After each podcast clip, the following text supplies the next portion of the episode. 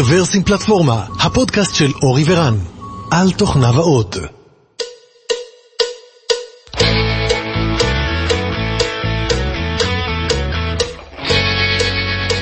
שלום, ברוכים הבאים לפודקאסט מספר 369 של רוורסים פלטפורמה.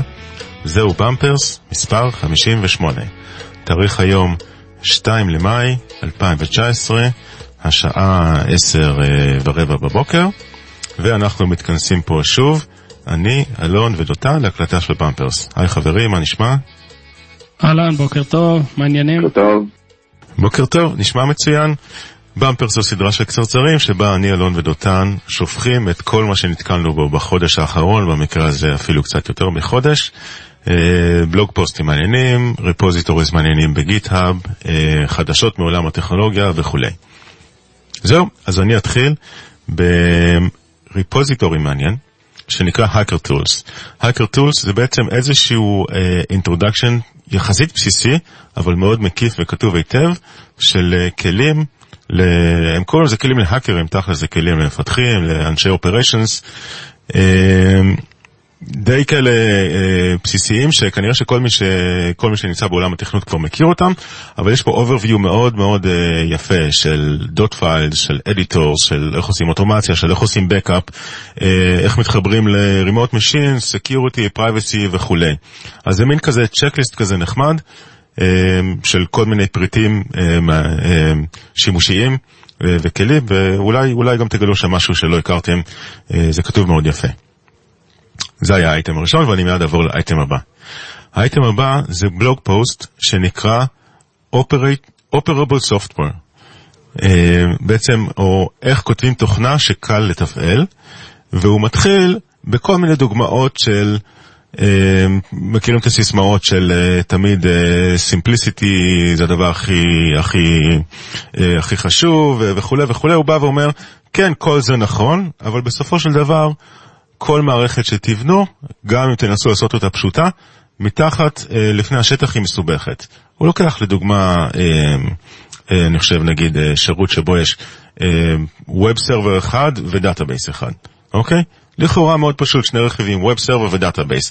המציאות היא הרבה יותר מורכבת, כי אה, סתם לדוגמה, אני אסתכל על aspect אחד של DNS, אה, שיש שם מורכבות, aspect אחר זה של טרנזקציות ב database. זאת אומרת, גם מערכת שנראית לכאורה פשוטה, אה, מתחת לפני השטח היא הרבה יותר מורכבת, ואת כל זה הוא אומר כדי להגיע לפואנטה שלו של מה שאנחנו באמת צריכים זה לא בהכרח פשטות, זאת אומרת פשטות זה נחמד, אבל מה שבאמת חשוב זה שיהיה לנו מודל מנטלי נכון של המערכת. מה, מה הכוונה במודל מנטלי? הוא לוקח דוגמה, לדוגמה הוא לוקח מפות, אה, מפה של אה, נגיד העיר לונדון, או, או של ניו יורק, הוא אומר אוקיי, אם מסתכלים על המפה אפשר להסתכל עליה בכל מיני, מכל מיני אספקטים. אפשר להסתכל בהיבט הגיאוגרפי של איפה יש גבעות ואיפה יש נהרות, אפשר להסתכל בהיבט של הרחובות, אה, אבל לצורך העניין, נגיד אם יש תיירים שרוצים לבוא אה, ולהשתמש אה, ב subway, מה שבאמת מעניין אותם זה איפה יש תחנות subway ואיפה אפשר להחליף. וזה בעצם איזשהו mental model של העיר לונדון, שהוא הרבה הרבה יותר פשוט, הוא כמובן לא נכון, הוא לא מדויק, זאת אומרת אם ראיתם פעם מפה של subway, זה כזה קווים ישרים בצבעים, זה לא המסלולים האמיתיים מבחינה גיאוגרפית של ה subway, אבל זה כן נותן איזשהו mental model שקל לתפוס לגבי העיר לונדון. הוא לוקח את זה אחר כך בחזרה לעולם התוכנה. הוא אומר לדוגמה, אם אתם עושים לוגים או trace-ים, אה, או כל מערכת monitoring אחרת, כל מערכת visibility אחרת, אה, זה נכון שצריך לחשוף דברים. אבל א', צריך לדעת מה לחשוף, כדי שה mental model יהיה בריא ולא overloaded, אה, ואל תציפו את ה operator, זאת אומרת, לצורך העניין, אל תכתבו את כל שורות הלוג שאתם חושבים עליהן אה, בעולם, כי זה לא עוזר. אל תכתבו את כל המטריקות שאתם חושבים עליהן בעולם, כי זה לא עוזר. אה, צריך, צריך למעשה לגבש איזשהו mental model של המערכת, ו- ו- ואותו לחשוף, ויכול להיות שיהיו כמה, דרך אגב, כמה, כמה מודלים. מודל אחד אה, זה נגיד ה aspect של הדאטה, מודל אחר זה ה aspect של ה networking, מודל אחר זה ה aspect של ה performance, זה בסדר שיהיו כמה mental model שונים, אה, אבל הוא אומר חשוב שיהיה mental model וזה לא הכל איזשהו בליל של אינפורמציה, כי מבליל של אינפורמציה אי אפשר, אי אפשר לעשות שום דבר. זהו, זה כתוב מאוד יפה, אני מאוד ממליץ על הקריאה הזאת. זה כתוב יפה, זה נראה יפה. אה, אני חושב שזה קצת, אה, לא יודע, קצת עושה רידוד אה, לא הוגן לדברים. כי אני לא חושב שזה עניין יותר, כל כך של mental model. זה שיש לך web server שמדבר עם database, המערכת פשוטה, כי אתה מתייחס ל database כ black box, ואתה מתייחס ל web server, כל הניהול שלו, כ black box. אז אתה אומר, יש לי קופסה וקופסה, ולא אכפת לי איך תקשורת, אני לא יורד לרמת ה-TCP. זה... אני חושב שזה לא ממש מדויק, כאילו, להתייחס לזה כ mental model. וזה כמו שאתה בונה מערכת, אם אתה אומר לוגים, אז אה, נכון שיש לך מערכת, אז בסוף, כשהיא מיוצבת, יש לה מעט לוגים, אבל מי שכותב מערכת, בדרך כלל בהתחלה יש לו הרבה לוגים, ולאט לאט הוא מתחיל להבין מה נכון ומה לא, כאילו, ולאט לאט המערכת משתפרת. אז אני לא יודע אם זה כל כך מנטל מודל, או יותר כאילו אה, בגרות, בשלות של אה, חלקים. כן, אבל אני חושב שאתה אומר משהו שהוא דומה אה, למה שהוא אמר. זאת אומרת, הוא לא אמר שזה קל למצוא את המנטל מודל הנכון. זאת אומרת, יכול להיות שאתה כותב מערכת בהתחלה, אתה תספים בלוגים ולאט לאט תמצא את הדברים הנכונים. אתה תשלח המון מטריקות ואחר כך תמצא מה המטריקות הנכונות ותשאיר אותן. זה בסדר, זה יכול להיות. אבל הוא אמר, בוא נודה בזה, הסיסמה של Simplicity Wins היא אומנם סיסמה נחמדה, אבל המציאות היא שונה. Uh, המציאות היא שאתה צריך למצוא את האבסטרקציה, דרך אגב מילה אחרת ל-mental model זה בעצם אבסטרקציה. אתה צריך למצוא את האבסטרקציה הנכונה של המערכת, שלפיה אתה מסתכל. אתה צריך למצוא כאילו את הפריזמה שדרכה אתה מסתכל על המערכת, כדי שתהיה מספיק פשוטה ותוכל להפיק ממנה uh, את הערך. Uh, לצורך העניין, אם אתה מסתכל על כל ה... אה, תנועה שעוברת על הנטוורק, זה כנראה overwhelming. זה נכון שזה נותן איזשהו משהו למערכת, אבל זה כנראה יותר מדי. אבל אם תסתכל רק על תנועה מסוג HTTP, זה כנראה ייתן לך יותר value בשביל הזמן שלך. אם אתה מסתכל רק על, uh, על HTTP gets, ו, או רק, uh, רק על קליינט אחד מסוים, זה כנראה גם ייתן לך איזשהו ערך. זאת אומרת, אתה צריך לעשות איזושהי אבסטרקציה, להחזיק איזושהי השערה לגבי המה, מה המערכת עושה, ולפי זה, דרך הפריזמה הזאת, להסתכל עליה. אם אתה תבוא ותניח, אם אתה לא יודע שום דבר על המערכת, אתה לא יודע מה המטרה שלה, אתה לא יודע את מי היא משרתת, אתה לא יודע מה, אתה לא יודע שום דבר, וכל מה שתעשה זה איזשהו reverse engineering למשהו שאין לך מושג מהו, ייקח לך, לך כנראה הרבה מאוד זמן להבין האם המערכת עובדת כמו שצריך אה, או לא.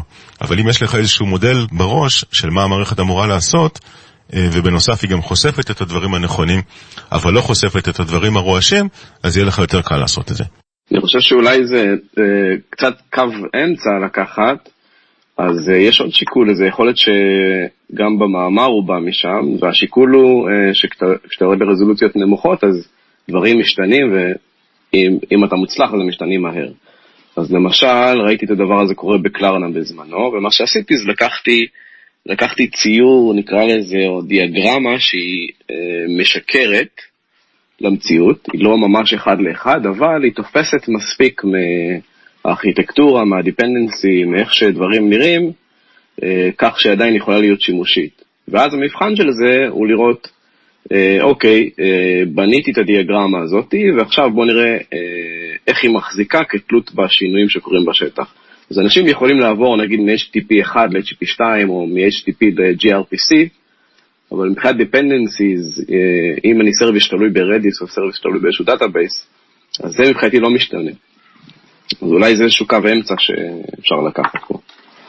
אה, טוב, לא יודע, זה, אני חושב שזה דרכים שונות אה, להסתכל על אותו דבר, אבל כנראה שאני מסכים איתו, יש לי איזה בעיה עם המינוח, כי אם נגיד אתה באמת אומר, אני אעשה קוד נורא פשוט שרצה למדה של שורה אחת שמחזירה hello world, אז אה, באמת נורא פשוט, אבל אם מישהו קרא או שמע איך נראית הארכיטקטורה של למדה בתוך ה-WS, זה פשוט אה, טירוף אה, לא נורמלי, אבל זה באמת לא מעניין אותי, כי מבחינתי זה black box. אז, אז אם אני מנסה להסביר את מה שעכשיו תיארת בשפה שלו, הוא בא ואומר, אוקיי, יש לך mental model של מה פונקציית למדה, מה, מה, מה הסביבה של פונקציית למדה.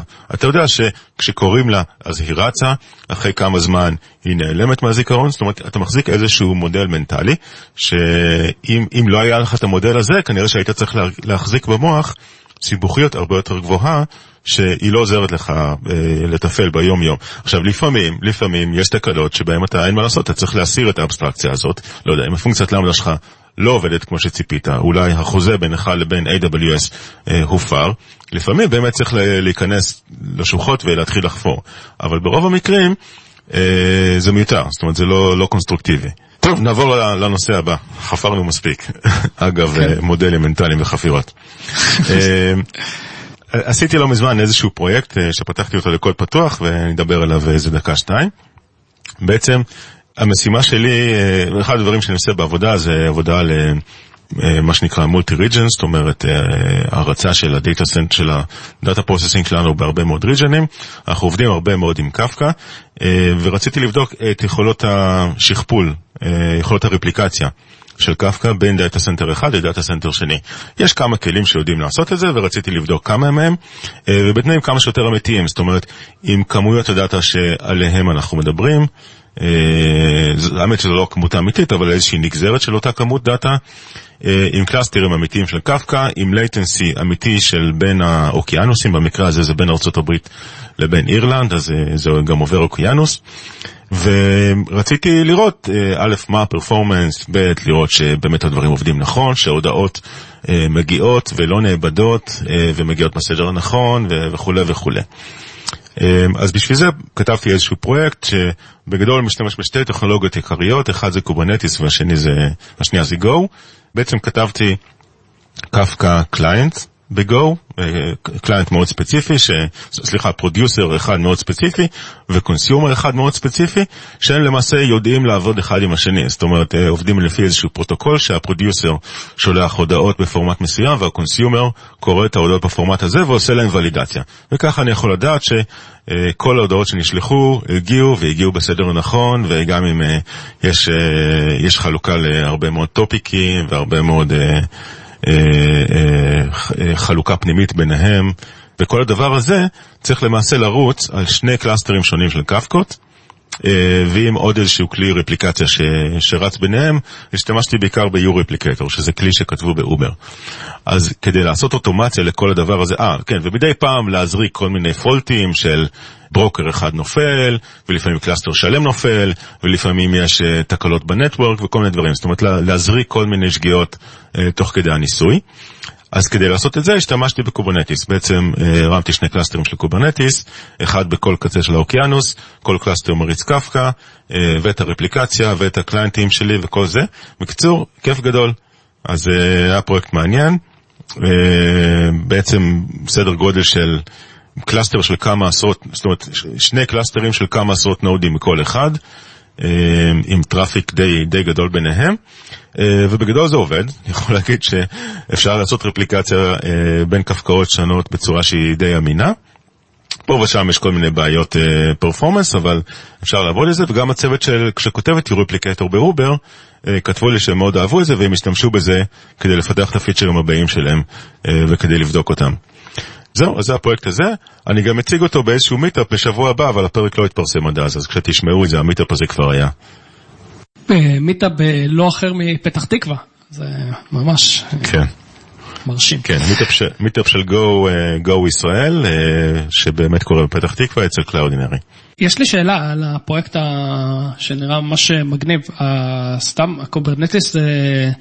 כל אחד, או שכאילו, אם אני משתמש בזה של גוגל זה יעבוד לי? או כן, שיש לו כן, מגבלות? כן?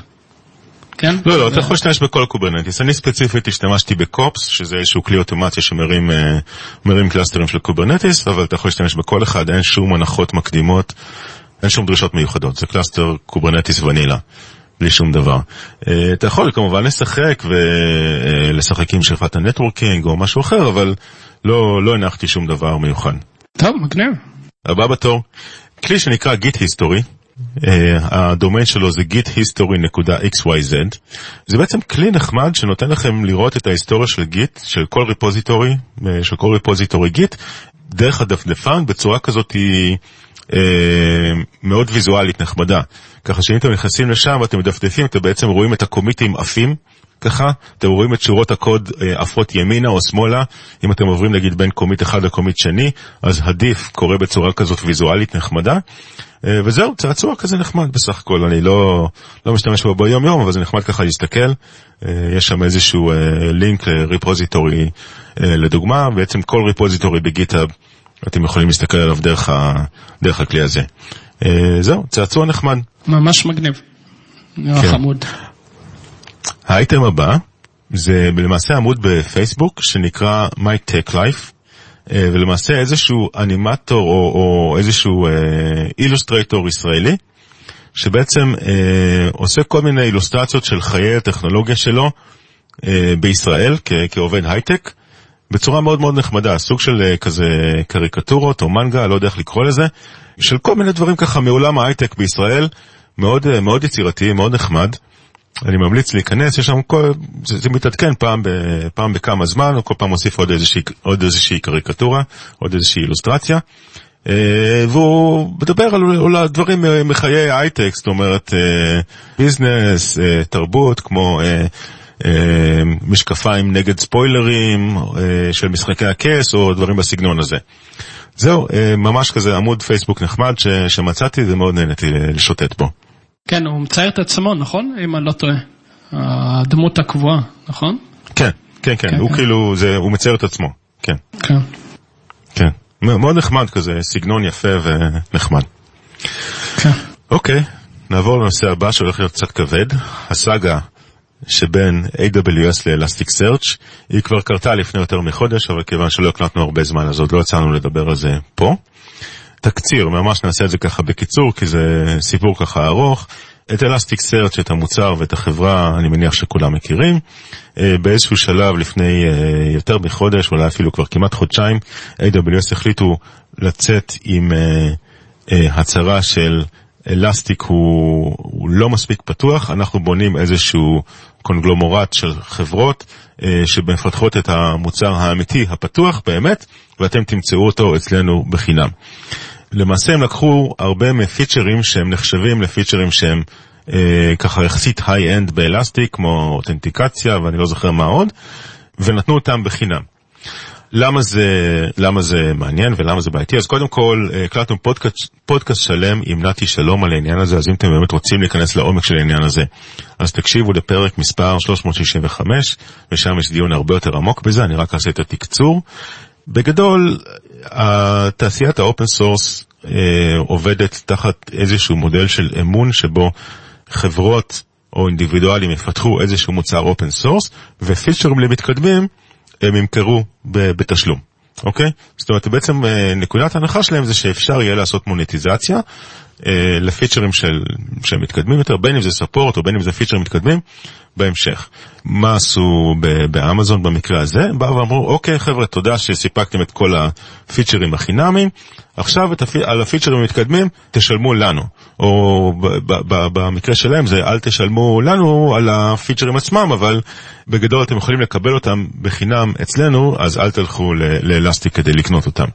אה, וזה איזושהי הפרה של... אה, אולי הסכם לא כתוב של איזשהו אמון שקיים בתעשיית ה open source, שלמעשה הקושי בו הוא שלחברות הבאות שירצו ללכת במודל של open source, יהיה קושי להצדיק את, הכדאיות הכלכלית שלהם, כי אה, מי אמר שלא אחר כך יבואו אמזון או כל חברה אחרת ובעצם אה, יגנבו להם את ארוחת הצהריים. אה, אז זה, זה הסיפור ככה על קצה המזלג, אה, לאמזון עצמם גם יש צידוקים משלהם. אה, לגבי אה, למה הם עשו את המהלך הזה, אבל זהו, זה, זה נושא שהוא עדיין לא פתור, ברמה, לא ברמה, ה, אה, לא ברמה החוקית וגם לא ברמה המוצרית אה, לטעמי. אז אה, אני לא יודע אם היו חדשות מאז, אבל זה בכל אופן, לדעתי זה עדיין, עדיין פצע פתוח. אני, האמת שאני חושב שקצת, אה, זה לא הוגן אה, לאמזון, אני, אומנם הם מפלצת וזה, אבל אה, אם אתה לוקח את לינוקס, יש כל כך הרבה distribution, Red Hat ודברים כאלה שזה בדיוק אותו קונספט. אני לא רואה פה הבדל. זה... פשוט הם פגעו להם בהכנסה, אבל אין פה שום הבדל. אוקיי, יש כמה distribution, נגיד בלינוקס, אוקיי, אז בלינוקס יש כמה distribution שמתחרים אחד בשני. נכון, אה, אבל אה, נכון, יש לינוקס אבל שהוא open source. כאילו, הלינוקס כעצמו open כן. source, כל אחד עושה עליו distribution, מי שלו, עם ה support שלו, עם הפיצ'רים שלו. זה כאילו הרעיון. נכון, אבל לינוקס עצמם, זאת אומרת לצורך העניין לינוס טורבלדס לא הקים חברה שעושה מוניטיזציה על לינוקס, נכון? זאת אומרת, אה, אני חושב שהמודל שלהם היה אחרת. בניגוד למוצרי open source כמו Elasticsearch או MongoDB או, או מוצרים אחרים. הנה, יש לי דוגמה בדיוק, אבל Redis, אוקיי? Redis, קח את Redis... נו, איך הם נקראים? ברח לי השם שלהם? החבר'ה של Redis? Redis Labs. Redis Labs. אז נכון, הפיצ'ר שלהם, ה killer feature היה distributed Redis. היום יש לך את זה ב-AWS, אבל זה לא דרכם. יש לך את זה גם בגוגל, זה לא דרכם. אני לא רואה פה את ההבדל. כן, אני חושב שעם Redis היה את אותו סיפור, זאת אומרת, גם שם AWS לקחו מוצר שהוא open source ועשו עליו מונטיזציה. עכשיו, אתה יכול לבוא ולהגיד, רגע, אבל Redis Labs עשו את זה לפני זה, כי הם לא פיתחו את Redis מלכתחילה, נכון? כן, אבל הם קנו אותו, נכון, כאילו, הם, הוא עכשיו כן. עובד שם, כאילו... נכון. אבל לא יודע, אני, זה סתם, אני לא רואה שום הבדל למשהו אחר ב open source, כאילו, אני, אולי אני מפספס משהו. לא, אני חושב שיש פה איזשהו מודל אמון שהופר. אני מסכים איתך שיש מקרים שונים אה, שבהם המודל הזה בכלל לא היה קיים, אבל פה אני חושב שהיה, אה, ואולי זה גם קצת תמימות מבחינת היזמים, אבל אה, הם, כשבאו, הם באו לגייס כסף, עבור מוצר open source, ההנחה הייתה שאפשר יהיה לעשות לזה מוטיבט, אה, מונטיזציה אה, על פיצ'רים למתקדמים.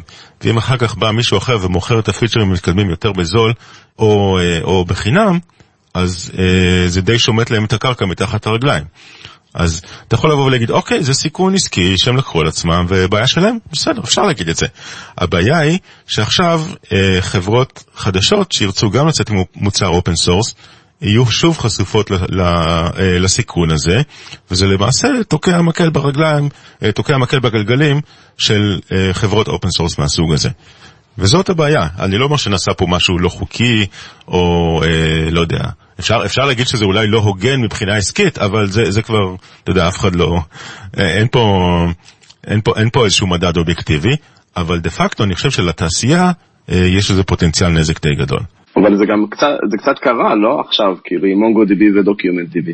שמה קרה שם? שם אז הם הוציאו DocumentDB, שזה database אה, managed על ידי אמזון, שהוא אחד לאחד אה, תואם פרוטוקול למונגו דיבי. אה, אוקיי, סוג של הורג אותם. ואתה יכול להגיד כן. אותו דבר על האורה. האורה הוא אחד לאחד תומך Postgres.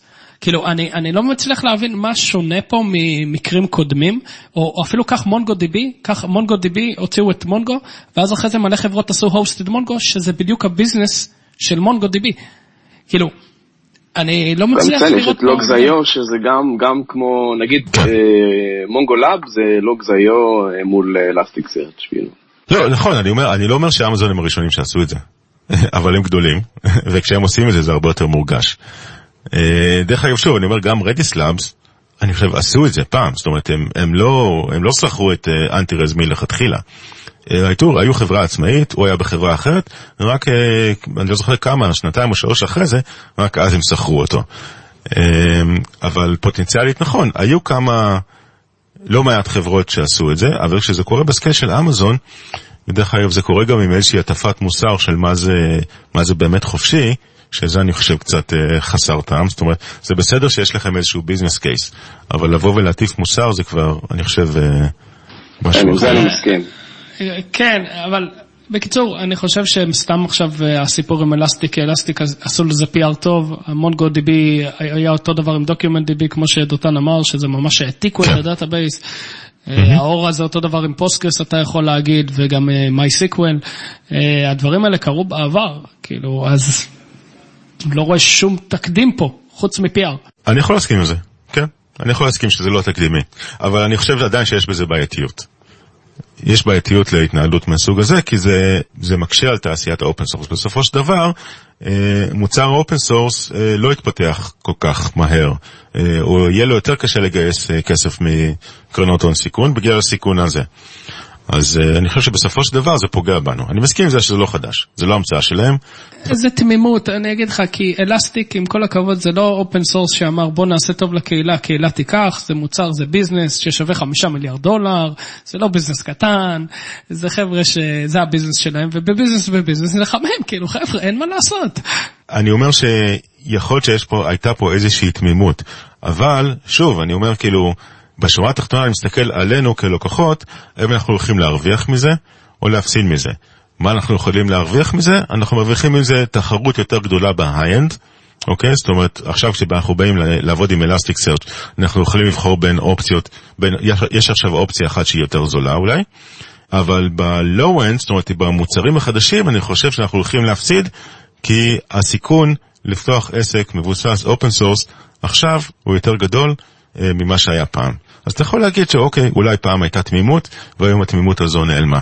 בכל אופן, אני חושב שלחברות חדשות שהולכות לפתח מוצר open source, מתוך הנחה שהם אחר כך יוכלו לעשות לזה מוניטיזציה עבור פיצ'רים מתקדמים, הסיכון שלהם יותר גדול, ולכן ייפתחו פחות חברות כאלה. זה יכול להיות. טוב, יאללה, נמשיך הלאה. לעוד database, והפעם database אחר. database שנקרא AresDB, אה, שנכתב באובר, זה למעשה database מבוסס GPU, שהוא אה, משמש ל analytics, ובאובר, ב engineering blog שלהם, הם כתבו בלוג פוסט מאוד ארוך, אני מזהיר מראש, מאוד, מאוד ארוך, אבל גם מאוד מאוד מעניין, על איך הם מימשו אותו. אז אותי זה מאוד סקרן לראות איך ממשים database אנליטי מעל אה, אה, GPU, אה, ויש שם הסברים מאוד מאוד יפים. הם משתמשים גם, זאת אומרת, ספציפית לעבודה עם GPU משתמשים כבר באיזושהי ספרייה קיימת, אבל יש שם הרבה מאוד ארכיטקטורה מעבר לזה. זאת אומרת, לא רק ה-GPU, וגם מסבירים למה פתרונות אחרים שקיימים היום אה, מבחינת אה, GPU-based databases הם לא היו מספיק טובים בשבילם. וזה לדעתי, זאת אומרת, א', זה, זה מאוד מעניין ללמוד את זה ברמה הנדסית. אה, וב' אני חושב שאנחנו נלך ונראה יותר ויותר דאטאבייסים מבוססים GPU, במקרה הזה זה analytics, אה, במקרים אחרים זה גם יכול להיות אה, OLTP ואחרים.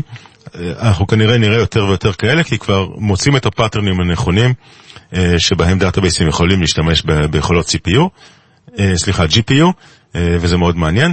אני אפנה אתכם גם לפרק שעבר, שהקלטנו על, על GPU באופן כללי, לא, לא על דאטאבייסים של GPU, אלא על GPU באופן כללי, עם אה, חבר'ה מ-NVIDIA, אז שם יש הסברים קצת יותר מפורטים, מה היכולות של GPU, אה, באופן כללי, בין אם זה Deep Learning, עיבוד תמונה או אחרים, בין השאר גם לדאטאבייסים.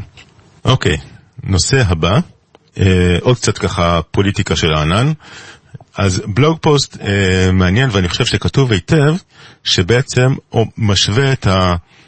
מתח שבין AWS ל Kubernetes לבין מה שהיה פעם המתח בין Windows ללינוקס. למעשה הוא בא ואומר, אה, האמת שזה לא קונספט חדש, כן, זה לא שפעם ראשונה אני שומע את זה שם, אבל הוא פשוט בא ומסביר את זה בצורה כזאת מאוד יפה. הוא בא ואומר, AWS זה Windows של פעם, Kubernetes זה לינוקס של פעם, והנה זה הקרב. הקרב הוא בין ה vendor לבין ה open אה, source.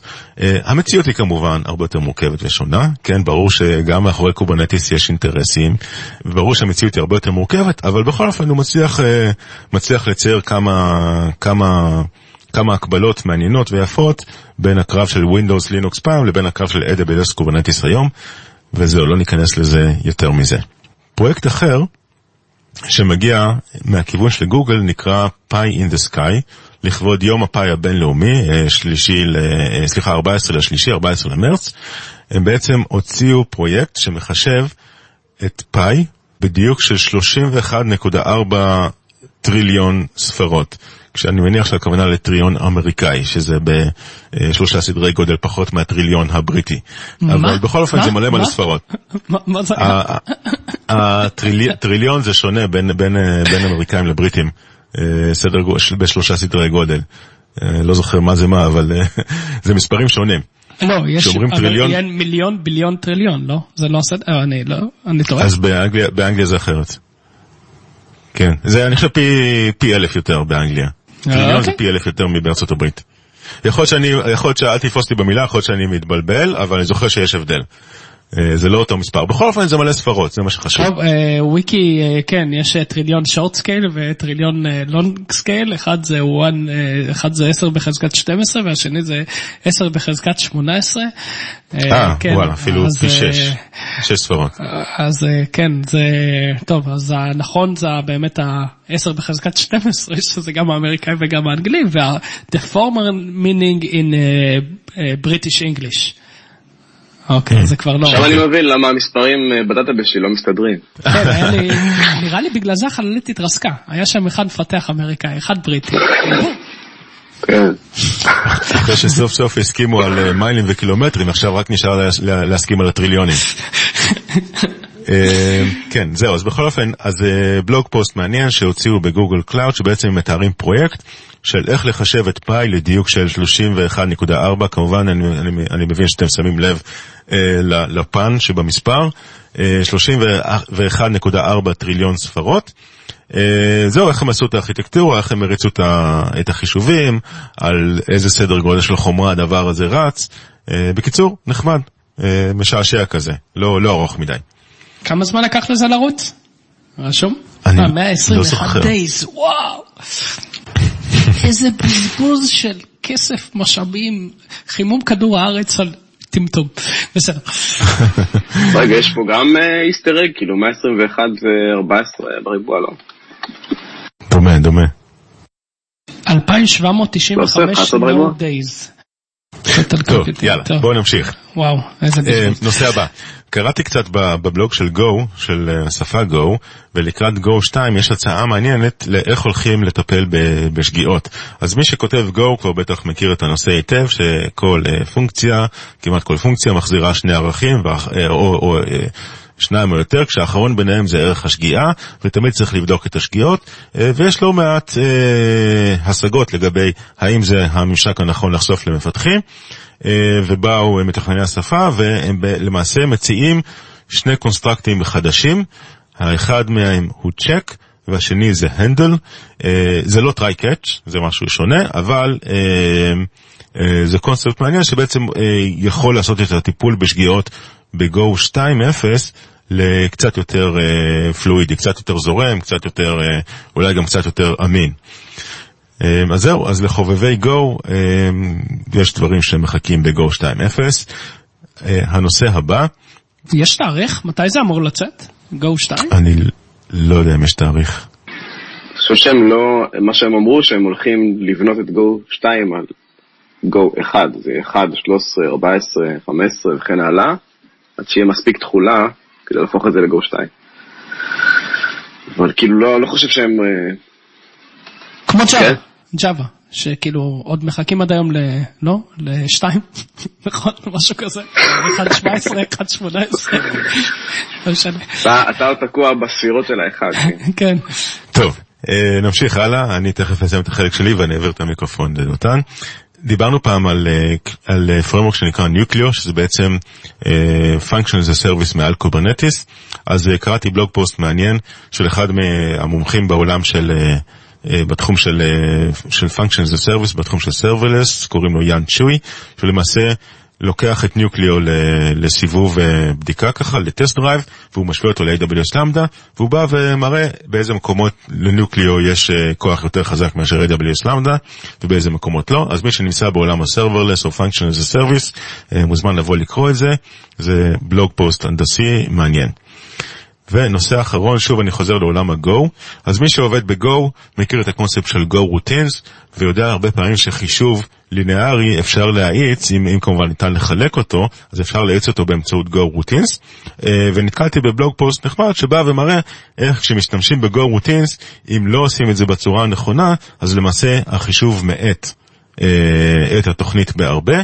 אה, ואני אעשה לכם ספוילר, הסיבה העיקרית שבגללה אה, החישוב נעשה איטי יותר זה בגלל אה, מנגנון שנקרא cache lines אה, ב-CPU, שלמעשה עושה אינוולידציה ל, אה, לחלק גדול של, של הזיכרון, ואם אה, שתי רוטינות, שתי גו רוטינס משתמשות באותו חלק, אז למעשה הם שתיהן, הם, למעשה כל הרוטינות האלה ירוצו יותר לאט בגלל איזושהי אופטימיזציה של ה-CPU. אה, כמובן שיש דרך נכונה לעשות את זה, ובאמצעות צ'אנלים, אז אני לא אומר שגו רוטינס תמיד אה, כמובן יאטו אותך, אבל כשאתם משתמשים בגו רוטינס צריך לשים לב שאתם עושים את זה בצורה הנכונה, וה- וה-CPU ו-cache lines לא הולכים לדפוק לכם את האופטימיזציה הזו. זהו, אה, נעבור אליך דותן? כן, אז אני אתחיל עם משהו עצוב. לא יודע אם זה הדרך הנכונה לעשות דברים, אבל ג'ו ארמסטרונג, בעצם האבא של ארלנג, נפטר, אני חושב החודש, כן החודש. Uh, ושמתי פוסט של אנשים שחולקים את הזיכרון שלהם uh, מג'ו, קצת ארלנג, לא יודע, כאילו זה די... אה, לסכנה שמישהו לא יודע מה זה ארלנג, אז ארלנג אה, זה שפת פיתוח אה, שאריקסון בנתה, ידועה כזו שעושה, שהיא מאחורי כל התשתיות טלפוניה בעולם, התשתיות הגדולות. וואטסאפ, מקרה מאוד מפורסם שלקחו את ארלנג ועשו מזה משהו שמתאים לעולם שלנו יותר, לעולם הסטארט-אפים, הייטק. ואחרי זה גם אה, לקחו את ארלנג ובנו אה, מעליו שפה יותר היי-לבל, בחור שהיה כוכב אה, בעולם של רובי ריילס, בנה את אליקסיר, שזו שפה שעובדת עם, עם ה-VM של ארלנג.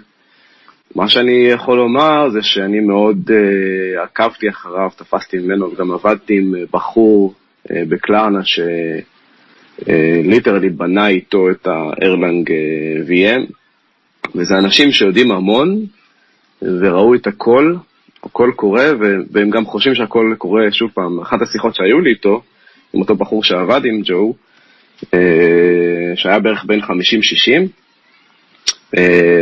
ובשיחות, אה, נקרא לזה שיחות ארכיטקטורה קלרנאיות, הוא בדרך כלל לא אהב לתת את הדעה שלו, לדבר יותר מדי, גם זה נכון להמון שוודים. אבל אחרי זה כשהתחלתי לפתח איתו איזשהו קשר כזה על בסיס האהבה המשותפת שלנו לארלנג Systems, אה, אז הוא אמר לי, בכנות, ראיתי את כל הדברים שמדברים עליהם כבר קורים כמה פעמים בחיים, אני פשוט מחכה אה, שאנשים יפסיקו לדבר ונתחיל לעשות. אז אה, זה ככה משהו שאני יכול לחלוק לגבי, לגבי זה, אבל אני ממליץ, המאמר, כאילו המאמר ששמתי לו לינק נותן כמה וכמה דרכים לנסות רגע להתחבר, לחוות, אתה יודע, זה, באותו יום אנשים כאילו לקחו אליקסיר, קצת שיחקו איתו, בקיצור. מעניין, הזדמנות להבין מה זה ארלנג ומה זה אליקסיר, למי שלא לא יצא לו. אז תרשה לי להידחף, שמתי נקודה אחר כך, אבל היא מתקשרת, אז יש איזה מאמר של דיסקורד.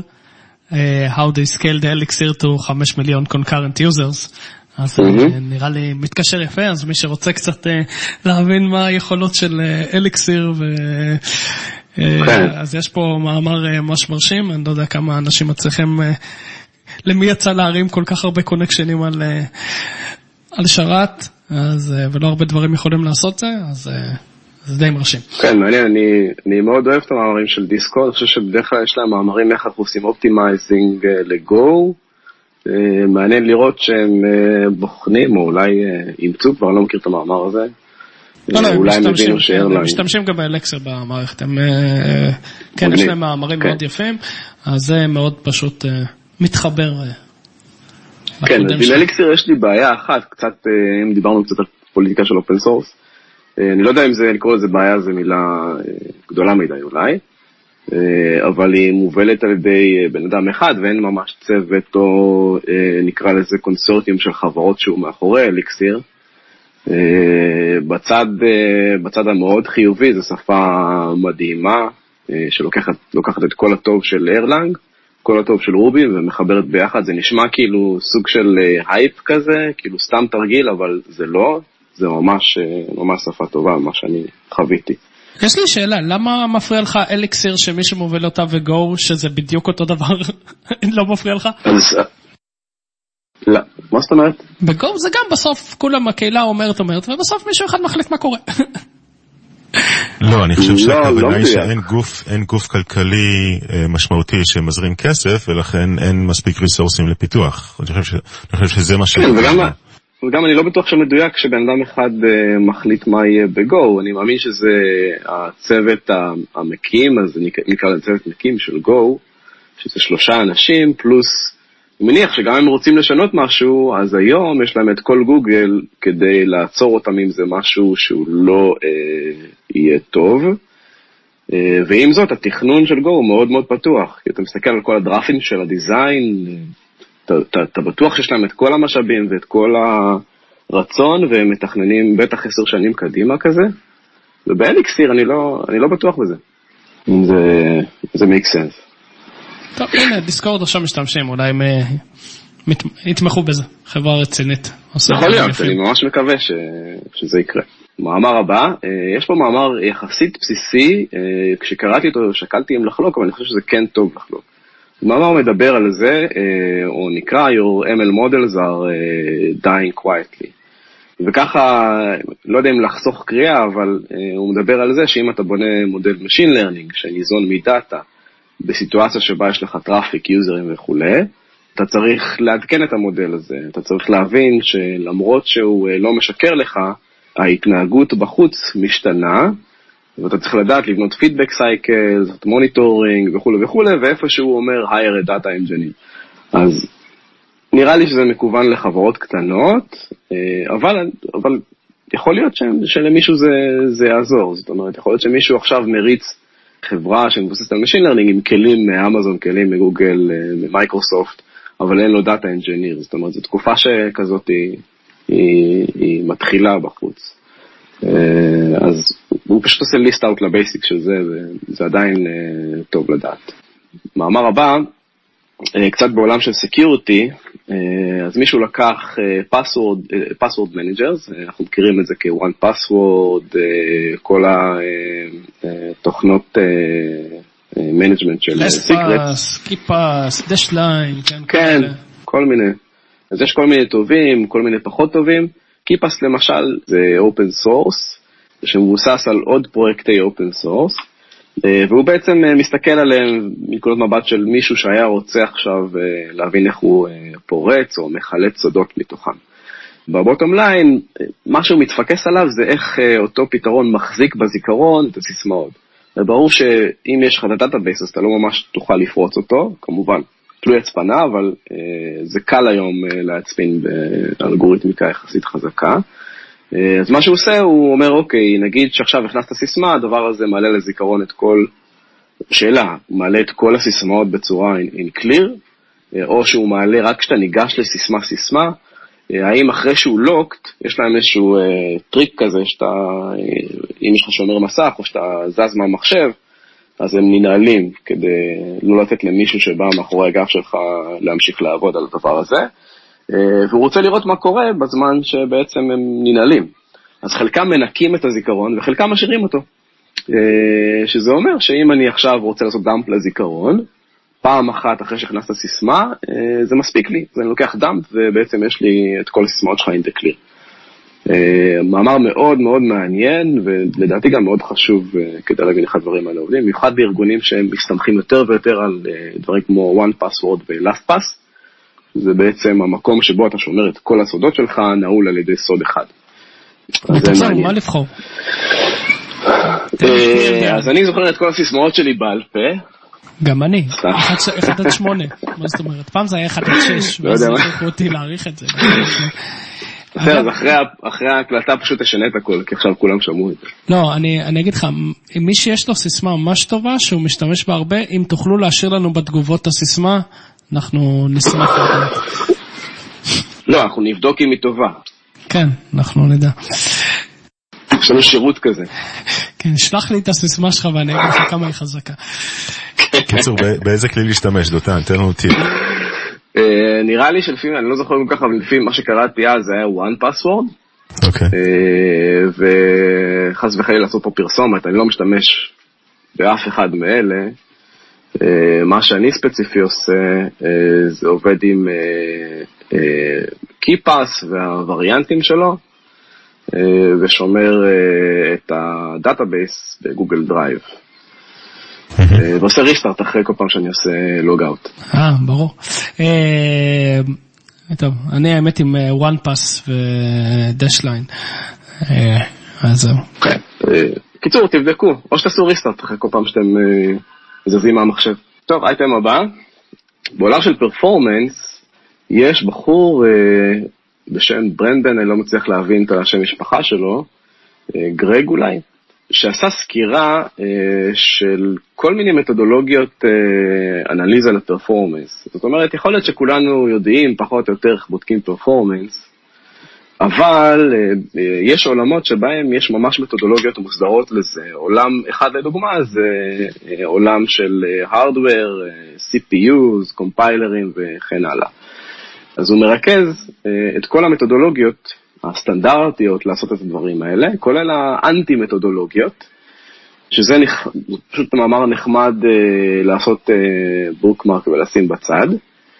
בהתכתבות ישירה לזה יש uh, ספר שנקרא The Go Perf Book, זה סוג של ספר אבל גם ריפוזיטורי, uh, והוא הפך להיות כזה שאנשים משתמשים בו גם בלי קשר לגו. אה, אז זה גם משהו שמי שחושב אה, או רוצה לדייק את העבודה שלו על פרפורמנס יכול אה, לקרוא, לעקוב. אני מצאתי דווקא את הספר של גו כהרבה יותר אינטואיטיבי מאשר המתודולוגיות היבשות, אבל המתודולוגיות היבשות יכולות לעזור במקום שאתם רוצים נגיד לעשות סטנדרטיזציה בחברה שלכם או באיזשהו פרויקט או משהו כזה. אז זה, זה, אייטם הבא זה פטיש אישי שלי, ולא יודע אם זה נכון לכפות אותו על כולם, אבל יש, ישנם כמה דיסאסמבלרים אה, בשוק, אה, בעולם של reverse engineering, בעולם של security, וכולם, כולם, אה, כל הטובים הם, הם מאוד מאוד יקרים. עם הזמן נולדו כמה ספריות, נולד, נולדה ספרייה אחת שלוקחת את העולם הזה של reverse engineering, של קומפילציה, דיסאסמבלי וכן הלאה, והיא הפכה להיות ממש ממש טובה, ומעליה אה, בנו מוצרי UI. אז זה REDasm, אה, זה פרויקט open source, מוצר UI, שלדעתי הוא בין הראשונים שהוא טוב, מעל אותה ספרייה, ומי שמכיר קצת disassembler ים בא מ security, אה, אז הוא מאוד מזכיר את IDA אה, Pro, אה, ושוב, מי, ש, מי, ש, מי שעובד בתחום, נראה לי שימצא את הכלי הזה מאוד מאוד אה, שימושי. אייטם הבא, אה, Node 12, יצא, או לפחות המאמר יצא ב-23 באפריל. החדשות אה, הגדולות כאן זה עדכון גדול ל-V8, שמביא איתו אה, המון שיפורי פרפורמנס, ונראה לי שכל השאר אה, חשובים, אבל לא כאלה חשובים. ES6 מודול ספורט, אני לא יודע כמה זה חשוב, כאילו יש את זה, אבל אני לא יודע מי עכשיו זונח את כל הכלי טרנספילציה שלו ועכשיו הוא הולך לזה, לא יודע. אז זה נחמד, האייטם הבא, אה, יש פרמוק שנקרא אה, שזה בעצם React for Interactive Command Line Apps, אה, שהוא בעצם לוקח את ה-command line או את הטרמינל ומתייחס אליו כמשטח UI ריאקטי. יואו, זה מגניב. זה קונספט מעניין. זה מגניב. זה ממש ממש מגניב, ממש מגניב. היה לי פרויקט דומה שלי, הוא עדיין, הוא לא open source, אבל שמתי אותו, זרקתי אותו איפשהו בעליית גג, שמה שניסיתי לעשות זה לקחת React פשוט לרינדור טקסט. אה, ועכשיו שאני רואה את זה, אז מה שאני עשיתי כל כך עלוב לעומת זה, אה, שזה מדהים. אתה מתכוון אה, אבל לטרמינל כולו, זאת אומרת לא ל-CLI, לא, לא לשורה בודדת, אלא לניהול של כל ה-real estate של הטרמינל. כן, כן, נכון. אוקיי. אז, אז זה פשוט צלצל לי ממש נחמד, כי אני זוכר שקצת חפרתי בקוד של זית, אותה חברה שאנחנו אוהבים להזכיר פה, באחד lines שלהם, לא זוכר אם זה היה Now.js, אה, ואני זוכר שהפתיע אותי שהם השתמשו ב... קודם כל זה אה, Node.js, אז כאילו, אז זה JavaScript. אז הם השתמשו ב-state management קלאסי של Web, אני מדבר על זית, הם השתמשו ב-state management קלאסי כדי uh, למדל את ה-state של ה-command line up. ושמתי לי את זה בצד כזה כמשהו מעניין, זה כזה אוקיי, את האמת שזה מאוד שורשי למודל state בצורה כזאת בתוך CLI אפ, כי בסך הכל אם יש לך state machine אז זה state machine. אה, ואני חושב שזה איזשהו אה, קפיצת מדרגה מעל אה, מה שהם, מה שזית עשו, ואת האמת שהוא גם נותן לינק לאינספיריישן על ידי זית, אז ממש ממש נחמד. אני לא יודע אם אני אקח את זה לכל ה-CLI טול שאני בונה, אבל אני מת להתחיל להשתמש בזה, לעשות את זה, זה נראה לי ממש מגניב. אז זה היה, אה, זה, אה, יש פה אייטם ששמתי אותו, כי אני פשוט יודע שאנשים אוהבים אה, לדבר סביב זה, אני אישית לא מתחבר לדיבורים האלה, אבל זה נקרא commit messages guide. והוא בעצם לוקח אותך ומוליך אותך סיפור של הנה ככה, ככה עדיף לכתוב commit messages, ככה פחות טוב לכתוב commit messages. בקיצור, למי שיש צוות והוא צריך את הסטנדרטים האלה ויש לו איזה שבוע לבזבז על ויכוחים, אה, מוזמן אה, לשלוח את הלינק הזה בסלק ובתוספת למה אתם חושבים. אז זה יכול, אה, זה יכול להרוג הרבה פרודקטיבי. זה יכול להיות פישינג לחברה, אתה שולח את זה ממייל כאילו פנימי, ואומר להם, זה "What do you טרולינג, think?" כן. כן, טרולינג כזה של איזה R&D כן. כזה, שולח, אה, what do you think, ואז כולם מתחילים אה, לדבר על זה כל השבוע, כן. ולא קורה כלום. תשלח את זה למתחרים. שבא סתם לעשות טרולינג זה גם אחלה אה, רעיון לפי אלון. כן. אמ, אז האייטם הבא אה, נקרא Base Web Design, אה, זה בעצם ה-UI Toolkit של אה, אובר, נכון אובר, אני לא... כן. לא ידעתי שלאובר יש UI בכלל, אבל לא משנה. אז כן, יש להם. כן. אז אני כל, כל כמה זמן מנסה לבדוק אם יש לי את ה-Holy Grail הזה של UI Toolkit להתבסס עליו. כרגע אני אה, עובד עם Ant Design, אה, אותו אה, framework מסיבי של כל ה... נקרא לזה קונגלומרט חברות אה, סיניות, אה, עליבאבא, עליפיי, לא זוכר אפילו אה, מי. אז זה ה-go to שלי, וזה נראה כמו משהו שממש ממש אה, אה, יכול להחליף את זה, אה, לתת לזה יותר אה, תחושה של light weightness. אה, מה שמצאתי, התחלתי לחקור את זה, אה, מה שמצאתי שהם אה, לא מתביישים לנעול אותך אה, לעוד ספריות אובריות, אה, כמו סטיילטרון, שזה היה פחות נחמד, אה, וחוץ מזה ה-API שלהם מאוד משתנה, יש שם אישויים ששואלים אה, כזה, האם אנחנו רוצים לעשות rename ל-API הזה, לשבור API וכן הלאה, אז הם עדיין מעצבים את זה. אה, אז שווה לעקוב, אבל לא הייתי ממליץ כרגע לאמץ את זה. הם גם נועלים אותך על היה, ריאקט, אה, אגב, אני רואה. אתה כאילו... ל? ריאקט. ריאקט? כן, הפרוגרס כן, עם זה אין לי בעיה. אה, בסדר. עם כי זה אין לי בעיה. זה, אבל מה אני אנשי אני דווקא מחפש... אה, מה אנשי אני Vue דווקא? מחפש, אה, אני מחפש משהו שמבוסס על React ו styled components או styled components like. styled components הפך להיות משהו שהוא נהיה שפה, כי יש לך את Emotion שיש לו API בדיוק כמו של styled components וכן הלאה. אז עם זה אין לי בעיה. האייטם הבא אה, הוא פקטור מגניב כזה, אה, נקרא isometric SaaS. אה, אז מי שמכיר, אה, אה, או מי שלא מכיר, אה, נקרא לזה גרפיקה איזומטרית, אז זו אותה גרפיקה שלמדנו להכיר במשחקי אה, שנות התשעים נדמה לי, אה, אולטימה וכל המשחקים הישנים האלה, מי שזוכר. אולטימה אה, היה טודי. והוא ב- אה, אתה מדבר על אולטימה. הוא היה מה זה טודי? הוא לא- לא, אולטימה 5 עוד היה טודי, או אפילו איפה אתה. תלוי איזה מספר, היה איזה 11 כאלה, נראה לי. אה, אז אה, פה יש איזשהו framework מגניב, אה, פשוט פקטור מגניב כזה, שנותן לך להשתמש ב-CSS, כלומר High-Level SAS, כדי ליצור את הגרפיקה הזאת בלי JavaScript. אז זה נחמד, לא יודע מי צריך את זה, אבל זה נחמד. עוד אייטם אה, ככה שלדעתי הוא הופך להיות חשוב, הכותרת שלו זה The Future אה, of TypeScript on ESLint. אה, אז מי שעובד עם TypeScript מכיר בטח את TS-Lint, שזה הלינטר של TypeScript שנבנה על ידי פלנטיר. בעצם מה שפה אומרים ב-ESLint זה, ומכוונים גם ב-TypeScript, זה ללכת לכיוון שבו אין TS-Lint. הם רוצים אה, לבסס הכל על ES-Lint, שלדעתי זה חיובי, אני כבר התחלתי לעבוד עם אה, ES-Lint בשביל linting ב TypeScript, למרות שזה יחסית experimental, והוספתי לינק לאיזשהו אה, כלי שאני אישית עובד איתו כבר תקופה, אה, שפשוט dependency אחד שעושה zero configuration ל TypeScript ESLint. אז זה, זה, אני כן חושב שזה, אני לא יודע אם, אם TSLint יישאר, אבל אה, עוד נראה.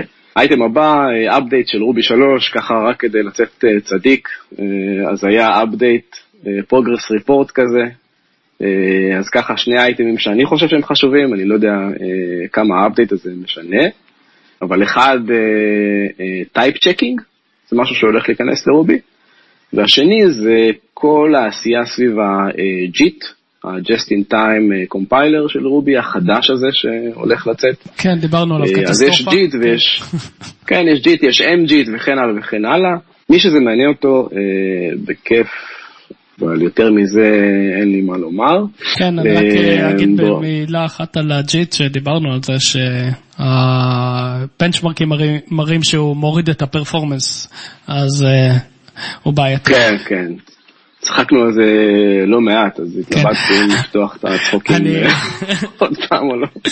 אני יכול להגיד לך שאני כאילו כבר הגעתי למצב שירדתי מכל המעקב אחרי רובי, זהו, נראה לי שהתייאשתי רשמית. אז זהו, אז אמרתי, אני רוצה רגע לצאת צדיק שנייה, ולא לא ממש אה, זה, אבל בסדר. אה, אז זהו, אז באותו, טון, אה, רייל 6, אה, יש פה מאמר שמנתח רגע את השינויים, אה, התקדמויות ברייל 6. אני חושב שבהתחלה קראתי אותו, ואז אמרתי, אה, טוב, זה כזה מעט התקדמות כמו אה, רובי כזה, ודברים כזה דועכים, קצת התבאסתי, אבל אני חושב שבקריאה שנייה הבנתי שתכלס Rails 6, Rails 5 או Rails בכלל הוא מאוד מאוד עשוי. כאילו די, הוא, הוא, הוא מאוד מאוד מספק את מה, ש, מה שאנחנו צריכים אה, אה, בעולם הזה, ולכן כנראה Rails 6 יהיה אינקרמנטלי, יהיה כזה ליישר קו, אז דברים שיש להם זה, אוקיי, framework לאבסטרקציה מעל mailboxes, אבסטרקציה מעל ה-WebSocket עם Action Cable, מה שבנו אה, הרבה לפני וכן הלאה. אה, ואת האמת שאין לי בעיה עם זה. יש לי יותר בעיה עם אה, Ruby שלא אה, עושה catch up לזמנים שלנו. אה, תראה, Rails, אני חושב לעבוד איתו בצורה של API mode, שהוא לא ירנדר לך, אלא רק אה, ייתן לך endpoint, ואז לשים לו מתחתיו React או משהו כזה, זה כן, מאוד כן. מאוד נוח. אה, כן, יש ל Ruby את הבעיות שלו, אבל כ framework זה framework שאין לי שום תלונה עליו. מניסיון, באמת, אחרי שחטפתי כמה סטירות, או אספתי לעצמי כמה סטירות, אה, אני מוצא לפעמים שאני חוזר ל Rails אה, פלוס API פלוס React. אה, אני יכול להגיד לך שנגיד אחרי כמה חודשים, אתה כן מרגיש את הפער של ה tooling ה JavaScript. זאת אומרת, זה תמיד בא לך מהכיוון, מכיוון ה JavaScript. אה, כל ה-hot code reloads וכן הלאה, אבל אני לא יודע, זה עדיין, עדיין שווה את זה, כי ה gap בכיוון, בכיוון של ה-Backend הוא כזה, הפער הוא כזה גדול בעולם של Node.js, שקשה לי באמת אה, להצביע על כיוון, אה, כיוון טוב שם. כן. אה, אז זהו, האייטם הבא, PySnooper, זה עוד כלי במה שאני קורא לו ה ecosystem העצוב אה, של profiling ל Python. לא יודע, עוד כלי מאוסף הכלים החצי עובדים, אה, שזה קצת עצוב. רגע, אם אה, יש לך שני כלים שחצי זה. עובדים, אתה יכול להשלים כלי אחד שעובד? כי יש משהו אז כזה. זה מה שעושים. אוקיי. לא, זה מה שעושים, לוקחים אה, אוסף של כלים ומנסים איכשהו to figure it out אה, מבחינת performance, profiling וכן הלאה. אז אני דווקא רציתי לפרגן פה, היוצר של PySnooper הוא בחור ישראלי בשם רם, הוא יצר איתנו קשר, הוא סיפר לי קצת על, ה, על הכלי, אנחנו גם נקליט איתו פודקאסט בהמשך, אבל יש עוד, אה, יש עוד זמן עד שזה יקרה. בכל אופן הוא סיפר לי שזה פרויקט די חדש, הוא עשה את זה לפני כמה שבועות, אז אני מקווה שזה ישתפר. אם אתה קורא לזה חצי עובד, אז אני מקווה שזה ישתפר. בכל אופן, זה פרויקט של בחור ישראלי שב GitHub לפחות אה, הוא מאוד הצליח והגיע להיות מספר אחד ב trending במשך אה, לפחות כמה ימים. כן, אז אני לא קורא לכלי הזה חצי עובד, אה, אני קורא ל ecosystem הזה חצי עובד, כי מעל אותו ecosystem יש לך מעט מאוד, אה, נגיד כלים, או Python חושף לך מעט מאוד יכולות כדי לבנות כלי טוב. אז גם הוא אומר, PySnooper is a poor man's debugger. כולם חווים את זה. אה, אז כנראה פשוט צריך לאסוף ולשלב כלים כדי לקבל תמונה טובה ש Python לא מספק לך, וה ecosystem מעל Python לא מספק לך. ובהמשך ישיר לזה, גם אני בניתי כלי כדי, גם כלי אה, כדי להשלים את הפער הזה. אבל הוא ממשפחת הכלים. העובדים. או השלושת רבעי עובדים. אה, לא, גם הוא מסתמך על- בסוף. קודם כל, גם הוא מסתמך על תשתית אה, אה, יחסית אה, עפנה של PyMongo, והוא כלי באמת שהוא, אין בו דברים מתוחכמים, כי אין לך יכולת להשתלב למשהו מתוחכם בתוך Python. אז מה שאני עושה, אני פשוט נרשם על כל ה events של PyMongo ומנסה מעל זה לבנות אה, תשתית שלא הייתי בונה אותה בשום אה, טכנולוגיה אחרת. לכן גם זה סוג של כלי כזה אה, לעניים, אבל הוא נותן, אה, נותן פתרון. מה שהוא עושה, הוא מקשיב לכל השאילתות שלך, מנסה לעשות להם profiling אה, ולהבין, אה, לתת לך visibility של מה קורה מאחורי המכסה מנוע. וזהו, זה אני יכול להשוות למשל את Python ל Ruby, שב Ruby כן לקחו אה, גישה שבה אה, Ruby חושף החוצה אה, יכולות tracing, profiling, אה, אפילו של ה-VM, סתם לדוגמה ב Python אני לא מסוגל אפילו לראות איזה אלוקציות יש וכמה אלוקציות יש. אה, די קשה. אז זה היה זה. רגע, לנושא הבא אני רוצה תופים, טה-טה-טה-טה-טה-טם, זכויות, כל אחד שיוציא את החמישה שקלים שלו. אתה אוהב להיות צודק. איך אני אוהב לחמם, איך אני כן, אוהב... כן. אה, אז זהו, אז אה, סיפרתי, עכשיו, לא יודע אם סיפרתי, אבל אולי לכם סיפרתי שאני עובד אה, על פרויקטי Rust כבר תקופה, ופרסמתי שני מאמרים שהם בעצם אה, בהתחלה היו אחד, אבל זה היה מאוד אה, מייגע, אז חילקתי את זה לשניים, אה, שפשוט מקמטים את כל החוויות שלי מראסט. אני יכול להגיד שלא חשבתי שנרצה לחלוק, אבל עם הזמן, ככל שהדבר הזה התחבב עליי יותר, הבנתי שיש לא מעט דברים שאף אחד אחר לא רואה, בגלל שאני לא ראיתי אותם וגם שאני לא מצליח למצוא אותם בחוץ. אז אחד מהם עוסק בכל מה שלמדתי תוך כדי, והשני עוסק ב... בספריות מסוימות שאני חושב שלא לא ראיתי לא בגו, לא בנוד, לא ברובי ולא אה, בכל הדברים שעשיתי, מבחינת הבשלות שלהם.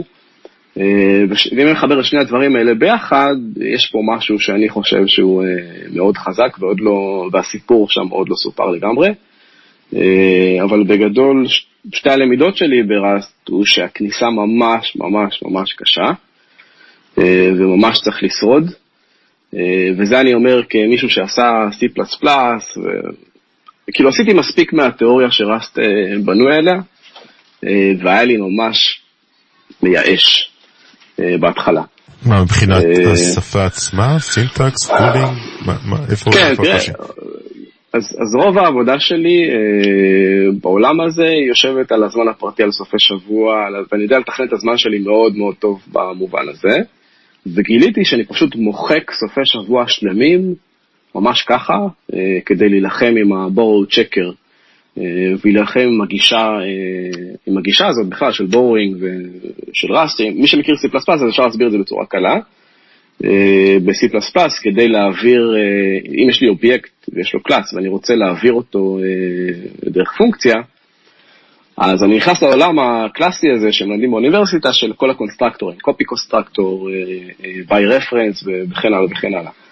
אה, אז כדי לעשות את זה טוב, כדי להיות מפתח C++ טוב, אז אני צריך לקחת רגע בחיים שלי, לבנות כל מיני קונסטרקטורים לכל מיני תרחישים, אחד כזה שהוא עושה קופי לכל הערכים של כל הגרף שיש לי מתחת לאובייקט, אחד כזה שמעביר by reference, אחד כזה שמעביר by value וכן הלאה וכן הלאה וכן הלאה, ואני צריך לעשות את זה טוב, זה הכל תלוי בי. אה, ומה שרסט אומר, אה, זה, קודם כל אני אעשה את כל הדברים האלה בשבילך, אבל אתה חייב, אה, אתה חייב לעקוב אחרי כמה וכמה חוקים מאוד מאוד נוקשים. אז אם אתה בונה משהו שאין לו design שמתאים לתפיסה הזאת, הוא ייתן לך לרוץ, ואז אתה בעצם מגיע למבוי סתום. בעצם, לא משנה איזה קוד אתה כותב, יש לך המון המון אירורים, ולא משנה איך אתה מנסה לצאת, יש לך המון המון אירורים. ואז אתה לוקח צעד אחורה, אתה מבין שכל מה שבנית מבחינת ה design שלו, ה object graph שלך הוא לא אופטימלי בכלל, הוא לא נכון, אה, ואתה פשוט צריך לעשות סוג של wipe ולהתחיל מחדש, ולתכנן הכל על בסיס אה, האובייקט גרף שלך, מה, מה מהאובייקטים שלך אתה תעביר by value, מה by reference, מה אתה יכול לעשות אותו קופי, מה לא. בקיצור, זה חוויה כזאת. אה, אבל יש עוד הרבה דברים, הכל במאמרים פה. אוקיי, ובשורה התחתונה, אה, היית עושה זו שנית? זאת אומרת, היית, היית לצורך העניין, אה, היית כותב את התוכנית החדשה שלך בראסט, אם היה איזשהו צורך, צורך עסקי בזה? כן, כן. אז, אז היום אני די, אני יכול להגיד ככה, אחרי שעברת את זה, אחרי, ש, אחרי ששילמת את המחיר ההתחלתי של הלמידה הזאת, אה, אין שום דבר שעוצר אותך. היום אני פותח פרויקט חדש בראסט, וכבר עשיתי את זה, אני פשוט זורם, כי אני יודע בדיוק מה אני צריך לעשות, מבחינת תכנון, מבחינת דיזיין, והכל הולך חלק, ואני לא נלחם על בור צ'קר, והכל ממש מדהים. זה כמו Go עם ג'נריקס, כאילו. אבל אני אשאיר את זה לאחר כך. כן, נשאיר את זה לגו 2 או 3 או 5. אוקיי, הבא? כן. אה, טוב, אז הנושא הבא הוא קצת יותר סופטי. אה, הוא מדבר על ההיירינג, אז אה, יש פה שני מאמרים, אחד שנקרא היירינג למונס, שהוא, אה, אני חושב שהוא מאוד מפורסם, נראה לי רן אתה בטוח מכיר אותו, כי אתה אוהב לצטט את ג'ואל ספולסקי. האמת שלא נשמע לי מוכר, אבל אני אסתכל עליו שוב. אז בג'ואל ספולסקי יש את Finding Great Developers. כן. והבחור הזה כתב מאמר מעל המאמר שלו, דרך אגב, הבחור דן לו, אם, אם תעשו back או תלכו רגע לבלוג שלו, יש לו פוסטים מדהימים. אז אני ממש אהבתי לפחות. אז פה הוא כותב על, על כל ה... יש, יש מאמר מפורסם שנקרא uh, The Market for Lemon, שאני מכיר אותו לפחות מכזה דן אריאלי כזה, עולם המשחקים, עולם, כל העולם הזה של הפלאסיס וכולי. Uh, מאמר שנכתב בשנות ה-70, uh, ומה שהוא מנסה לומר זה שאם, אני אעשה לזה קצת uh, חוסר כבוד, זה אומר שאם אתה מוצא משהו בקלות, כנראה שהמשהו הזה לא טוב. אה, והדוגמה שאם אני זוכר נכון מהמאמר, קראתי אותה לפני המון זמן, היא אה, מכוניות יד שנייה. אה, אז אם יש מכונית יד שנייה שהיא ממש טובה, כנראה שהיא לא, שאתה משיג אותה בקלות, כנראה שהיא לא טובה. שאין בשוק מכונית יד שנייה שהיא טובה. אז כל הסיפור הזה עוסק ב... בעצם למצוא מפתח והאמירה שמפתחים טובים ממש לא מסתובבים בחוץ. זאת אומרת, אם נתרגם את זה לעולם שלנו, מה שזה אומר, שכל הדברים שסובבים בתוך כל מיני סוכניות uh, CVs וכאלה, זה כנראה למונס. זה מה, מה שהמאמר הזה אומר. אני לא בטוח מסכים עם זה, אבל זה מה שזה אומר. ומאמר שני... אה, אני חשבתי שהוא יביא את זה לנקודה של, אה, אוקיי, יש לך לימונים, בוא תעשה מהם לימונדה. אבל אני מבין שזה לא הכיוון. זה כן, יש לך לימונים, פשוט תזרוק אותם לפח. אני יכול להגיד לך שיש חברה שקיבלתי סטטיסטיקות שלה שאני לא אנקוט בשמה, אה, שהבנתי שמגייסים מלא אנשים, אה, עשרות אנשים, ומחברות אה, השמה, אפס אחוז. כאילו, הם לא מצליחים, פשוט אף אחד לא עובר רעיונות. כן, אז אני מניח שיש סטטיסטיקות כאלה בעולם שלנו. אה, בכל אופן, המאמר השני אה, עוסק ב-How B players hire C players. ששוב, כל הסיפור הזה קשור, כאילו, היה ציטוט של... אה, סטיב ג'ובס. סטיב ג'ובס אמר ש-A players hire A players ו-B players hire C players, C player hire D כן. player, ואז יש את השאלה, מי עושה hire ל-B players, לפי הרשימה שלו. לא, לא, הוא אמר, כן. it doesn't get... It doesn't take a lot of time to get to Z. נכון, אבל הוא אומר, כאילו, הוא אומר A עובר ל-A, B עובר ל-C, כן, C עובר, כן. אבל מי, מה עובר ל-B? כן, כן, אז יש פה איזשהו חצי מאמר של... אז אין A. יכול להיות. לא משנה. כן. קיצור, יש פה חצי מאמר שמדבר על, אה, אוקיי, אז למה בעצם B players hire C players? מה שקראתי אותו, אני חושב שיש שם משהו אה, נכון, אבל מי שרוצה להתעסק בשאלה הזאת, אה, זה אחלה קריאה. טוב, מגניב. אלון, הבמה שלך. הבמה שלי, טוב, אני אתחיל ממשהו שהוא היה חם בכותרות uh, שרשמתי אותו, אבל לא הקלטנו מלא זמן, היה את כל נושא הטוויטר בוטס שהתערבו בפוליטיקה, ניסו, הוסיפו וזה, אז מישהו כתב בלי קשר מאמר uh, נחמד, I created a Twitter bot from nothing but a Google uh, sheet, שזה די משעשע uh, לכתוב uh, ממש טוויטר בוט שרץ על גוגל שיט, וזה פותח את הראש להאם יש לנו פה distribution system אה, מעניין שאפשר להריץ מלא דברים על גוגל שיט, ואפשר לעשות עוד פרויקטים מעניינים, כי זה בסוף אה, די נוח, אה, ללא שרתים, ללא כלום, ללא תשלום.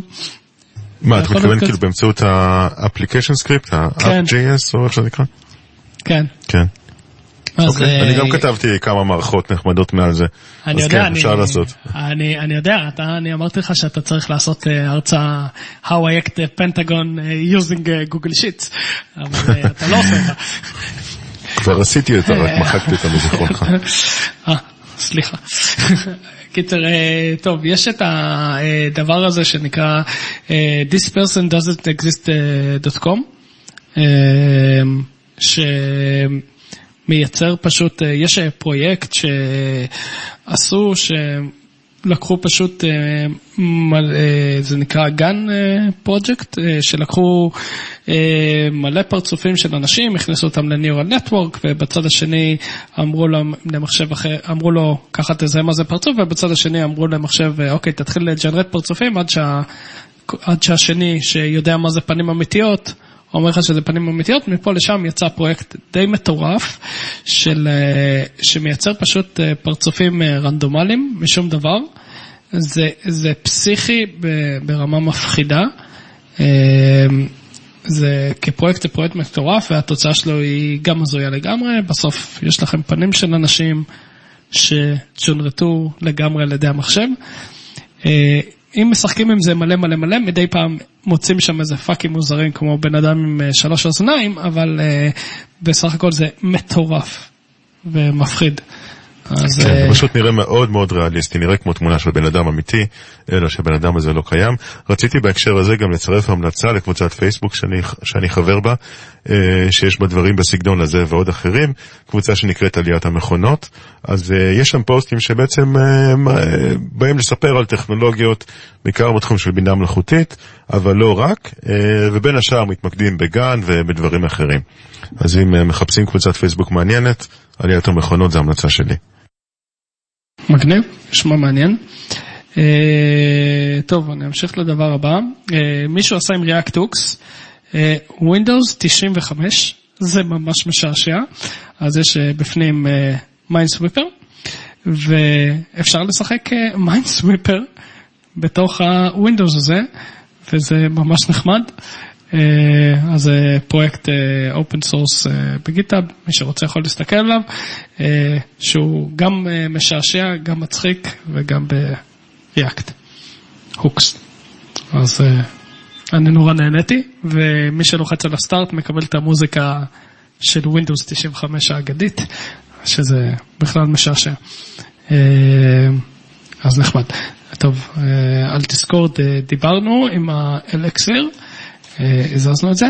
אה, יש אה, פרויקט של Outbrain, שעשו לוגוים של כל החברות בערך, של מלא מלא חברות ב-CSS, וזה ממש פרויקט נחמד, מי שרוצה לשים לוגו של חברה, מי שרוצה להוסיף את החברה שלו לשם, אז פשוט כל הרעיון שרואים את הלוגו בפיור CSS עשו אותו, שזה פרויקט מגניב ומשעשע.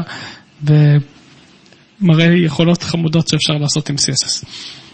כן, אה, ואת מי שיזם את הפרויקט הזה, בעצם דניאל מאוטברן, אירחנו באחד מהפרקים הקודמים, נדמה לי שני פרקים אחורה. אז אה, שם הוא מדבר איתנו גם על נושאים אחרים וגם מזכיר את הפרויקט הזה.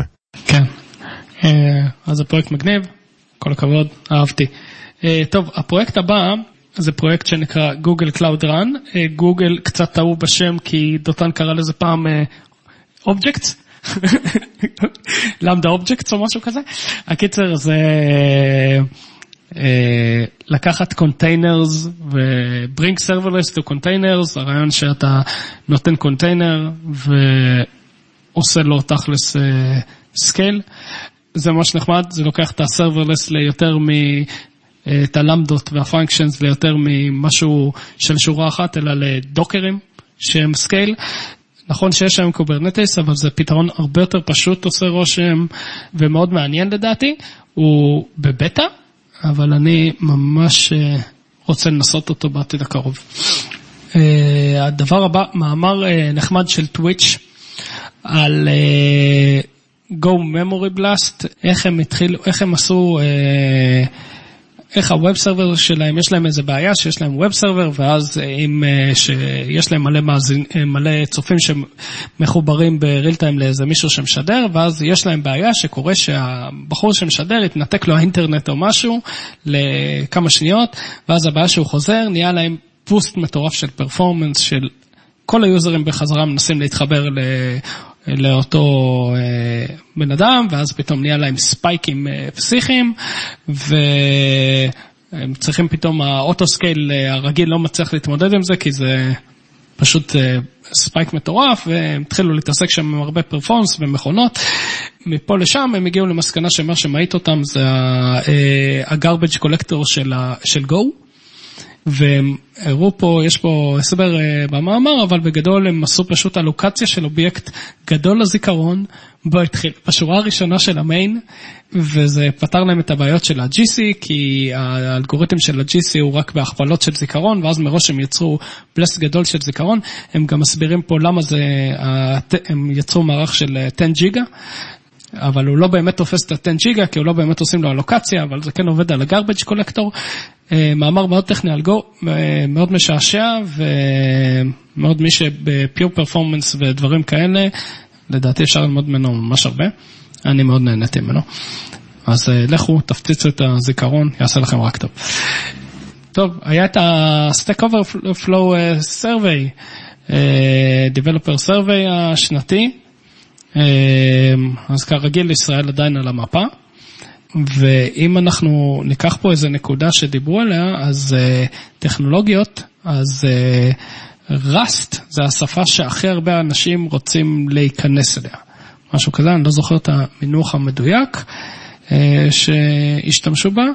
אבל Rust זה ה-most loved או wanted language, אז Rust היא ה-most loved language משום מה, אבל גם הכי הרבה, היא גם ברשימה מאוד של, של פחד, של אנשים שפוחדים מראסט, אז נראה לי שדותן סיכם יפה מקודם שהיה לו קשה להיכנס, אבל אחרי שהוא נכנס אוהב אותה, אז נראה לי שהעם איתך, דותן. טוב, עוד איזה מאמר של... טינדר על זה שהם עברו ל Kubernetes, זה מאמר משעשע, אה, הסבירו על כל הבעיות של השנתיים עבודה שלהם לעבור ל Kubernetes, ואז אחרי שהם הוציאו אותו, פשוט הטוויטר אה, התחילו לדבר על זה שזה דוגמה טובה למתי לא צריך Kubernetes, כי הם התחילו בעיות עם ה-DNS ולכתוב DNS וכל אה, מיני שטויות פנימיות שהם התחילו להתעסק, וממש hacking the system רק כדי להצליח לגרום ל system שלהם לרוץ שם. וזה היה פרויקט ארוך ארוך ארוך ולא לגמרי ברור מה הייתה התועלת שלו. אבל אה, מי שמעניין אותו Kubernetes או רוצה לעבור ומאוד טכני, אז אפשר ללמוד פה הרבה דברים מעניינים. טוב, מכיוון שהתחלת את החלק המצחיק של היום, אז בוא נמשיך איתו. אנחנו ככה ממש לקראת סיום. אז זהו, אז כמה, כמה אייטמים מצחיקים או קלילים לקראת הסוף. האייטם הראשון זה סדרה של סקרים הומוריסטיים בטוויטר, שעשה איזשהו מפתח שאני לא כל כך יודע איך אומרים את השם שלו, משהו כמו טפקו, אולי זה לא באמת השם שלו, אבל בכל אופן, אה, כן, טפקו ואלי פה, כן, זה לא ממש השם שלו. בכל מקרה, כל מיני סקרים משעשעים ודבילים מעולם התכנות, למשל, האם אתם מעדיפים את מלחמת הנקודה פסיק או את מלחמת הסוגריים? ובואו תצביעו על הסקר הזה. או איזה מהפקודות הבאות היא לא פקודת גיט אמיתית. גיט רו רו רו רו, גיט רי רי רי רי, גיט רה רה רה רה, או גיט רו רו רו רו. או בוא נראה איזה עוד, אה, איזה, איזה, איזה טרנד HTMLי הכי מאוס בעיניכם. XHTML, Semantic HTML, View Source או versioning, שאני לא לגמרי מבין את הבדיחה. בקיצור, כל מיני בדיחות כאלה שצריך לפעמים קצת להתחבר להומור כדי להבין, אבל בדיחות חמודות ככה מעולם התכנות. אני עברתי על זה, השתעשעתי, המלצתי. הבא בתור זה איזושהי דיאגרמה שמראה את עקומות הלימוד באדיטורים שונים. למשל, אם מסתכלים על נוטפד, אז יש עקומת לימוד שמתחילה ככה אה, בעדינות ונגמרת מה, מהר מאוד. זאת אומרת, נגמרת מאוד מאוד מאוד נמוך.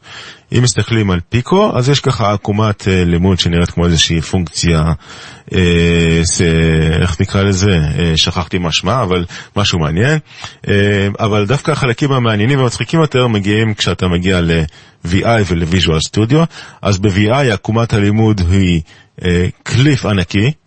ממש ככה ב-90 מעלות ואחר כך הכל שטוח וב-Emacs זה מתחיל ככה לאט וזה מתגבר וגדל גדל גדל עד שזה נהיה ספירלה וחוזר לעצמו ונהיה מין סוג של חור שחור כזה שאתה אף פעם לא יוצא ממנו כדרך שאתה אף פעם לא מפסיק ללמוד Emacs. ישן אך טוב, עדיין בשעשע. כן, בהחלט, כן. ישן, ישן מאוד אבל נחמד וזהו ואלון יש לך עוד אייטם אחד אחרון. יש לי, כן, יש לי קומיקס, יש לי שני אייטמים, אחד זה קומיקס קצר שמסביר מה זה Eventual Ecosystem, שיש סבתא שמנסה לחלץ חתול מהעץ, וזה קומיקס של שישה, ואז בפריים השני הוא פשוט לוקח את החתול מהפריים מתחתיו, ואז היא מחזירה, ויש שני חתולים בו זמנית, ואז אומרים, רגע, אבל מה, יש שני חתולים, ואז בסוף החתול נעלם כי הוא לקח אותו מקודם, קצת קשה להסביר את זה ויזואלית, אבל זה משעשע, וזה מסביר מה זה eventually consistent. אז uh, אהבתי. זהו. ובהמשך לשפות ה-what the fuck האלה של הסוגריים, אז uh, יש JSFAC, שזה שפה שאפשר, כותבים אותה רק עם uh, סוגריים פלוס ועוד סוגריים, הסוגריים ריבועים פלוס משהו כזה, ויש פה ממש הסבר על השפה, ויש פה דוגמה, אינטרפטר, איך אתה כותב אלרט, ושיוצא לך איזה 500 תווים של סוגריים ופלוסים, כדי לעשות לך אלרט אחד בג'אווה סקריפט. אז נראה לי שזה אחלה דבר. כן, זאת אומרת, אם יספיק לכם מאסמבלי, אז uh, עכשיו אפשר לתכנת אך ורק בסוגריים מסוגים שונים. אה, 1227 תווים. 1227 תווים בשביל אלרט אחד. זה יפה. אבל עובד. עובד? כן, מתקמפל, כן. עובד. כן, יפה. יש פה אינטרפטר. יש פה אינטרפטר בפנים, הכל בסדר, אתם יכולים ממש לכתוב את הקוד, אה, נראה לי אחלה. כן, בקיצור, אם חיפשתם שפה שבה אתם יכולים אה, להפגיז בראיונות עבודה, אז מצאתם אותה. לא צריכים להיות יותר rockstar developer, אם אתם זוכרים מפרקים שעברו. טוב, בזה אנחנו מסיימים. אז היה מהנה. לפני שאנחנו נסיים, רק מילה אחת קצרה על הכנס הקרוב. כנס רברסים 2019 הולך להיות ביוני, באמצע יוני, ממש בקרוב, בעוד חודש וקצת. את ההרשמה אנחנו נפתח בקרוב, יכול להיות שברגע שהפרק כבר מתפרסם אז ההרשמה כבר פתוחה. אז אתם מוזמנים, אנחנו נהיה בגני התערוכה. יש לנו תוכן מעניין, יש לנו קבוצת מודרטורים מדהימה, אה, יהיו לנו השנה ארבעה טרקים, וזה חדש. אה, עד שנה שעברה היו לנו רק שלושה, והשנה באמת יהיו לנו ארבעה טרקים מקביליים, יהיו קינוטס מדהימים. אז זהו, אתם מוזמנים לבוא ולהירשם באתר שלנו, summit2019.reversim.com. נתראה? נראה אתכם שם. ביי ביי. יאללה, ביי ביי. ביי. תודה, ביי.